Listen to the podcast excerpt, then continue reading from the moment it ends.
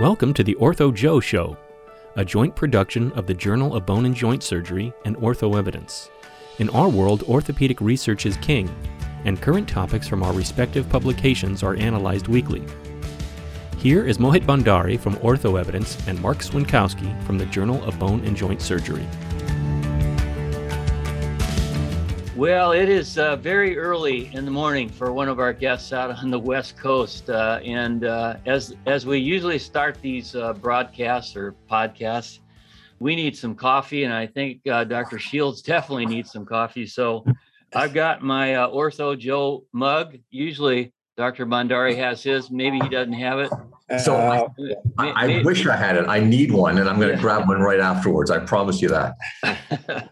okay, but one of the great things about being a guest on this podcast, uh, Dr. Shields, Dr. Boyd, is you're going to get one of these great uh, travel mugs. Uh, they'll send Christina and Carl and their team will send one to you. So they're actually pretty good. So anyway, uh, good morning uh, to everyone. Uh, and we have a couple of guests, a very important OrthoJOE podcast on some some real trailblazers in the in the area of professional sports and i will introduce them and then we're just going to dig into it. So we have dr clarence shields who um, is a graduate i learned of loyola high school in los angeles. So a west coast person to this day.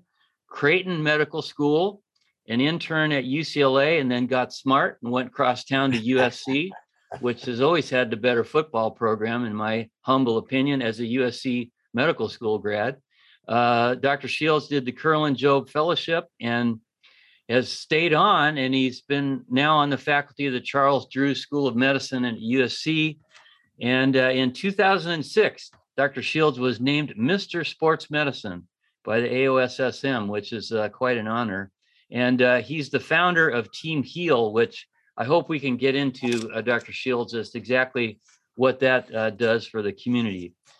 Uh, and uh, uh, Dr. Shields, of course, was the the first African American team physician in the National Football League, a trailblazing position, and we'll be talking about that. And then we have my partner, Dr. Joel Boyd, who is a native of Washington D.C a Bucknell running back of some uh, uh, fame. I, I, understand he's pretty good.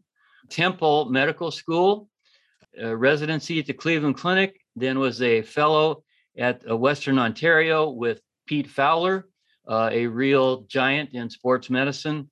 And then uh, we were fortunate enough to get Dr. Boyd to move to Minnesota. And I have been a friend and colleague and partner of Dr. Boyd's uh, since I came here in 1997. And uh, Dr. Boyd uh, is a trailblazer as the first African American team physician in the NHL. So these two gentlemen have some experiences that I hope they will be willing to share uh, with our audience. How do people uh, follow in your footsteps? I think is really the topic at hand.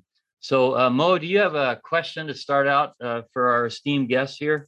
Sure. And first of all, uh, welcome both uh, to you. And certainly, uh, you know, when I think about uh, what you've done, uh, primarily, I, I, guess I have a question for both of you, Dr. Shields, Dr. Boyd. Maybe you can reflect on this uh, separately. And I suspect your answers may be, you know, may be similar, but they may have you know different nuances. Do you think things have dramatically changed with respect to diversity uh, in the roles that we all play uh, within orthopedic surgery. And maybe you could reflect a little bit about how it is that you came to have the roles you did uh, when you did, and has that made it easier for those who look to follow in your footsteps do so? Clarence, I'll let you go first.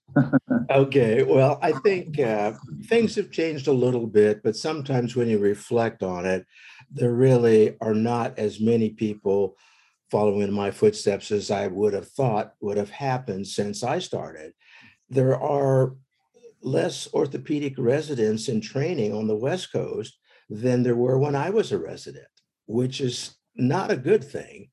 And if you start from that scenario moving forward, you can understand why things haven't changed a lot. You know, we have a lot of things that have changed outside of orthopedics but it's still very, very difficult for people to get into the shoes that I was lucky enough to have on my feet.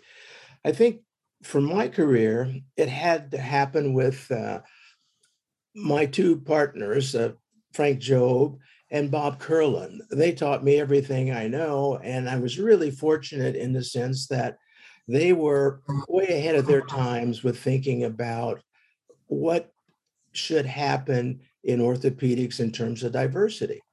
And it was quite interesting in the sense that when I started with the group, we had three teams to take care of. I was the third person, and Dr. Kerlan had severe arthritis and was never able to do surgery. So I automatically became the surgeon for the team. I also had two really great mentors because coming out of residency, you don't really know how to take care of professional teams. So I always had a coach right with me at all times. And in the beginning, Dr. Jobe would sort of coach me through how do you make a decision for this hmm. player's career? And that's always stuck with me about we're doing things for their future, not for next week. Mm. And if you use that as your sort of the, the benchmark, most often you're going to make the right decisions. Sometimes it doesn't work with management. And I know Joel's had to deal with the same thing too. Mm-hmm. So I think, uh, you know, a lot of things in my career have been about timing. And I happened to be at the right place at the right time. But I was hoping I could have opened the door for more people, but it hasn't really come to fruition. From your perspective, uh, Joel, is it similar for you, or have you seen a slightly different uh, view around the opportunities um, for African Americans, let's say specifically, but also just generally for individuals looking to do what you've done? Uh, yeah, I, I, think my experience has been somewhat similar. I mean, I think that we all have uh, mentors or uh, people who help us along the way, and certainly for me, um, those uh, mentors were people like Dr. John Bergfeld uh, at the Cleveland Clinic, uh, certainly uh, Dr. Fowler, and my senior partner, now retired, Dr. David Fisher, who was the team physician with the Vikings for 26 years. Um, they all certainly had a hand to play in getting me to, to where I am. I think that, as Dr. Shields mentioned, it's difficult uh, because there's not a whole lot of people in the pipeline, so to speak. Uh, so when you not only talk about residents, um, uh, and, and actually, in the last couple of years, the number of minority residents has gone up. But really, the stopgap is at uh, fellowship uh, because to get into a job like a team physician, I mean, you have to be fellowship trained. And, and that is an area where the numbers really drop off significantly. So we don't have a lot of uh, people of color coming out of fellowship programs. Uh, and and then even when they do, that doesn't necessarily mean they all want to be team physicians. Some of them want to be academicians, and some of them want to do uh, other things outside of uh, being a team physician. So so your numbers get thin fairly quickly.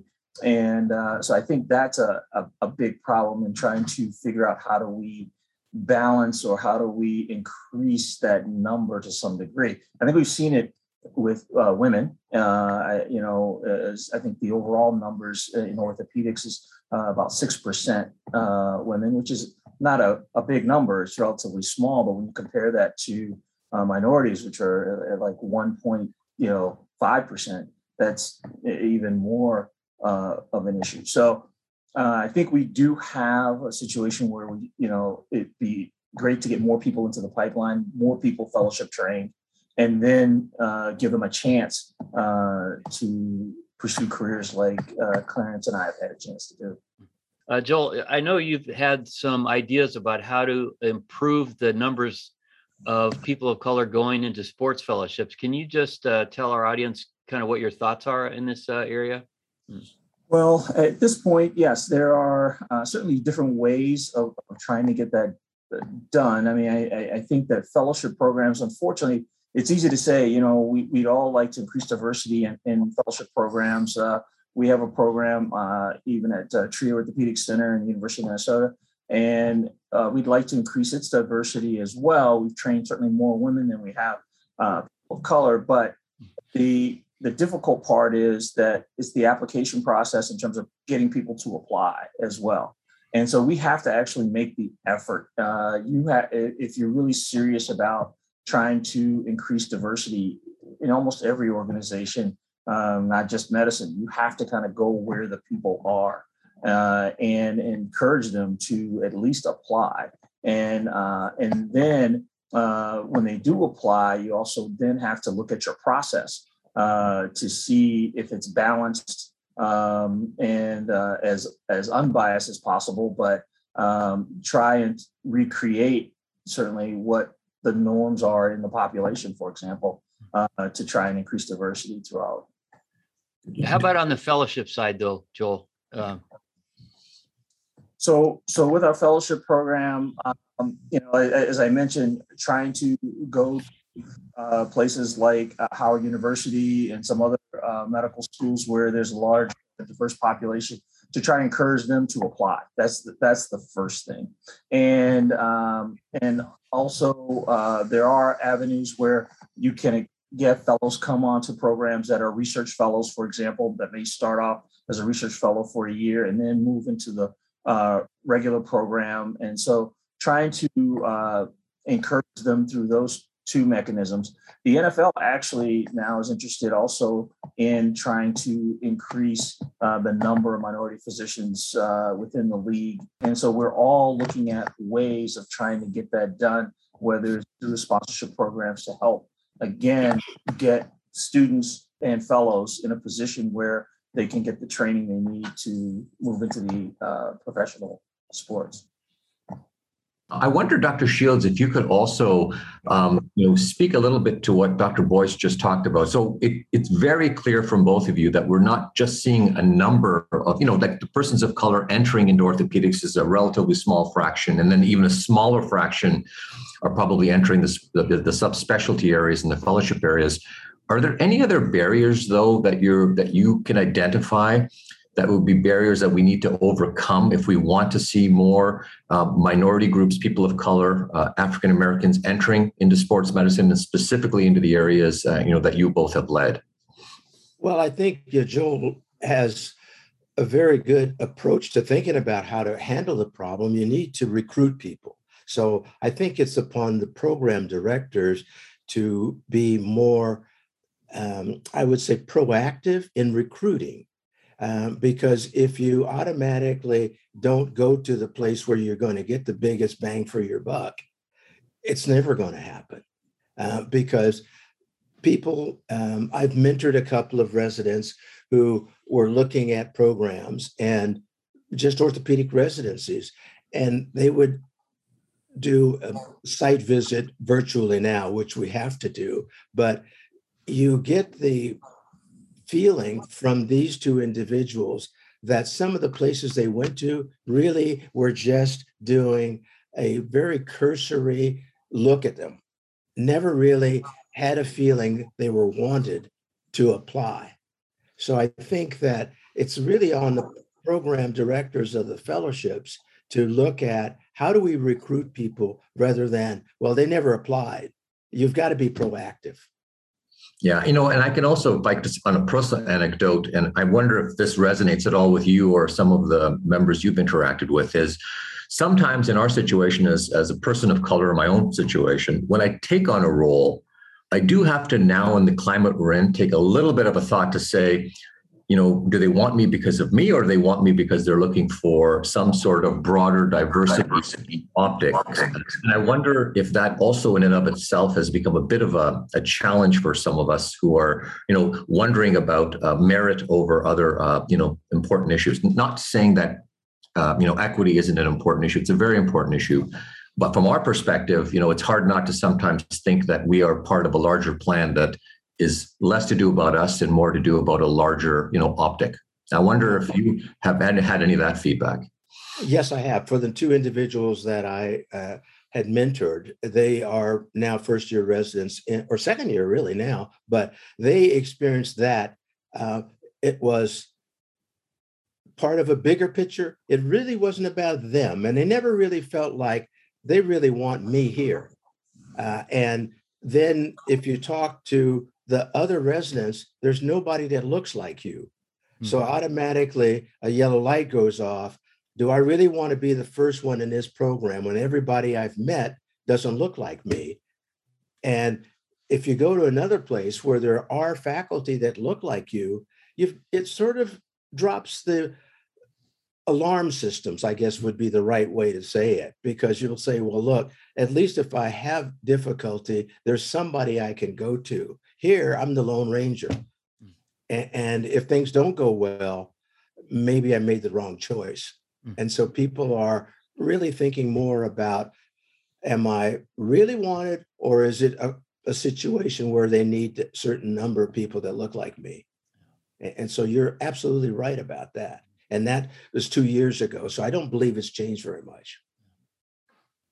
Uh, much, much like uh, Dr. Shields, I think, you know, when we look at people that were allies for us, we had a lot more in common than what seemed to be on the surface. And so I think that was one of the key things. You were able to move past, you know, this just being, well, we want to increase our diversity here.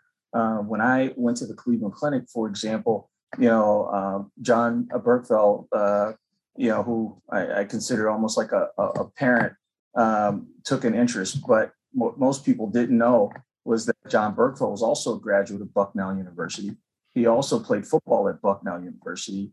He also went to Temple Medical School, which is where I went. And so we had a lot of commonality beyond anything else. And so you know, for him, you know, we it was sort of bringing on someone, which in most programs you do, right? You you hire people that are like you, and and then it's like then it's people that like you can train. So um, and when they're not like you and they're different, then it, it makes it a little bit harder. So um, but we had so much commonality among that and some other things that it, I think it just made it easier for him to obviously be an ally, but you know, and not actually see it as sort of, you know, well, we want to also increase our diversity at the same time.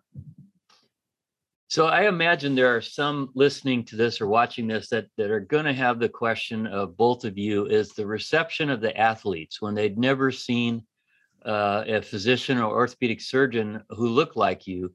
So you're in two two very different sports. One, you know, considerably uh, a rarity, an African American hockey player, and the other where it's quite common to have an African American football player. But maybe you could both uh, discuss a little bit your experiences of the reception of the athletes.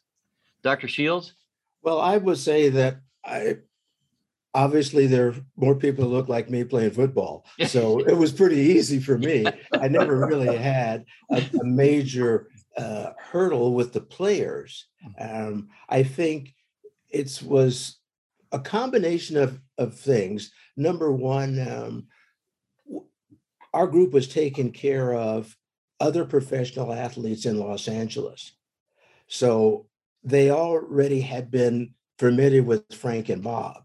Mm-hmm. So me being a junior, it really wasn't as dramatic because if I needed to, I would have them get a second opinion from either one of my two partners who were legends in their own time. And it was a lot easier, almost like we were talking about with Joel having had uh, so much in common with John Bergfeld. Mm-hmm. Well, I was the third person from USC's orthopedic program. So the two senior guys were both from uh, LA County slash USC. So we had a lot in common. And, and as I think about it, uh, Frank was the only left handed surgeon I'd ever met in my whole career. So I had a lot in common with him. But I think uh, you probably don't have a good answer for that other than the fact that sometimes it's a combination of you being in the right place, but also being able to carry that extra burden that sometimes you would get a maybe a question mark.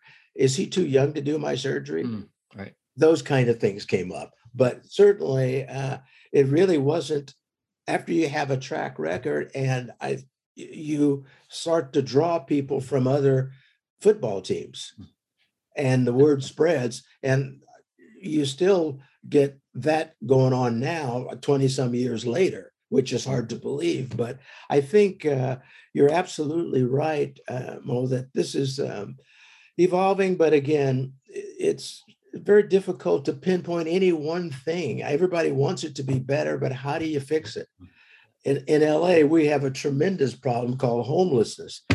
And none of the mm-hmm. politicians have a clue about how to fix it.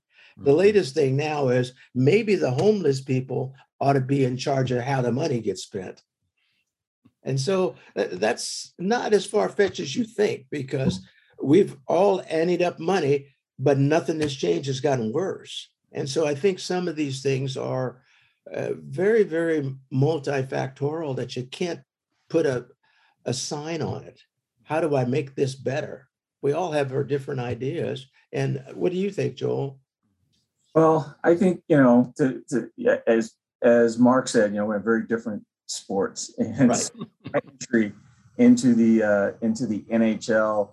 You know, certainly, uh, you know, one of the stories I tell often is at the very beginning. Uh, I have I had players come up to me and say, you know, you know, doc, you know, do you you do you play hockey? And I and I said no. Uh, I had opportunity to play a little street hockey when I was in high school, but that was about it. And uh, they said, well, do you know how to skate? And I said, not very well. I certainly can't skate backwards. And they said, well, if you can't skate and you never played, how could you possibly be an NHL doc? And I said, well, they're not asking me to skate. so I said, you drive an expensive car and you're not a mechanic. So, you know, it doesn't matter. Um, it, I, I, what they're asking me to do, I think I'm very, I felt like I was very good at. And, uh, but certainly uh, uh, like Dr. Shields, it takes time. And, and you, uh, again, on, on that side, decision-making side, again, having another mentor in Dr. Fisher, helps you develop and get the experience and, and make uh, good decisions. Uh, and then once you start down that path, um, then it becomes certainly much easier. Um, now, certainly after 20 years of, of, of, of, being an NHL team physician, I mean, now I, I view them almost like my children. I mean, they're, they're essentially uh, kids in, in the same age as some of my adult children. So um, it it becomes even easier to to express yourself as well as uh, to help them make uh, good decisions about what they uh, have to do with their injuries. Hey, Dr. Shields, could you just tell the audience about this Team Heal thing that you started? Sure. Well, it was it's kind of linked to the Rams in a sense the Rams left Los Angeles and moved to St. Louis. So then I had weekends again. Mm. So um, a lot of my contemporaries here in Los Angeles ended up being athletic coaches, and in particular, football. So I decided that why can't we create the situation that the professional athletes have for the underserved community players, which is a full time athletic trainer, a fully equipped rehab center, and a team doctor. So I started with one school and living in Los Angeles, I had a few friends who were in entertainment business and they put on events, uh, jazz concerts for us. So we grew it from one school to five schools. So we have five trainers that work in underserved communities. Also, I wanted to create student trainers because if you've never experienced a trainer, you don't know what they do. And that evolved into teaching sports medicine classes at each one of the schools. So now we have a cohort of student trainers who some of them have actually gone on and gotten a degree in athletic training. I'm waiting for one to get over to medical school and replace me, but that hasn't quite happened yet. But the whole idea is giving something back to my community with the idea of exposing the students who never knew about other things in medicine example, an X-ray technician, yep. MRI tech. And so we have guest speakers in the sports medicine classes to tell them this is what I do it might be something you may be interested in. And um, last week we had the big high school rivalry in our city between two schools, Crenshaw and Dorsey, um, who both have put produced a lot of NFL players. However, the pendulum has shifted from one school to the other now. But the most amazing thing to me was the trainer had graduates come on the sideline while they're in college taking athletic training to want to help, which was pretty amazing to me because there's still a cohort of students at each one of the two schools. And but to have the alumni come back and want to help and tell me what they're doing and everything, it was pretty amazing to me. And I said, maybe this is working. Mm-hmm. Um, so Team Heal is pretty enlightening to me in the sense of I wanted it to grow and it has grown. I also wanted to expose kids to choices in medicine that they never would have known about if they didn't have a sports medicine class because they don't have them in the schools. Yeah. The private schools do, but not in the, the underserved parts of Los Angeles. So it's been very rewarding to me, Marc, in the sense of I'm seeing some of the fruits starting to grow on a tree, and hopefully they'll pollinate more. That's a, that's a great contribution. And, and, Joel, if I could impose on you in the last couple of minutes just to speak about what you uh, and Willie O'Ree are doing in the NHL. Mm.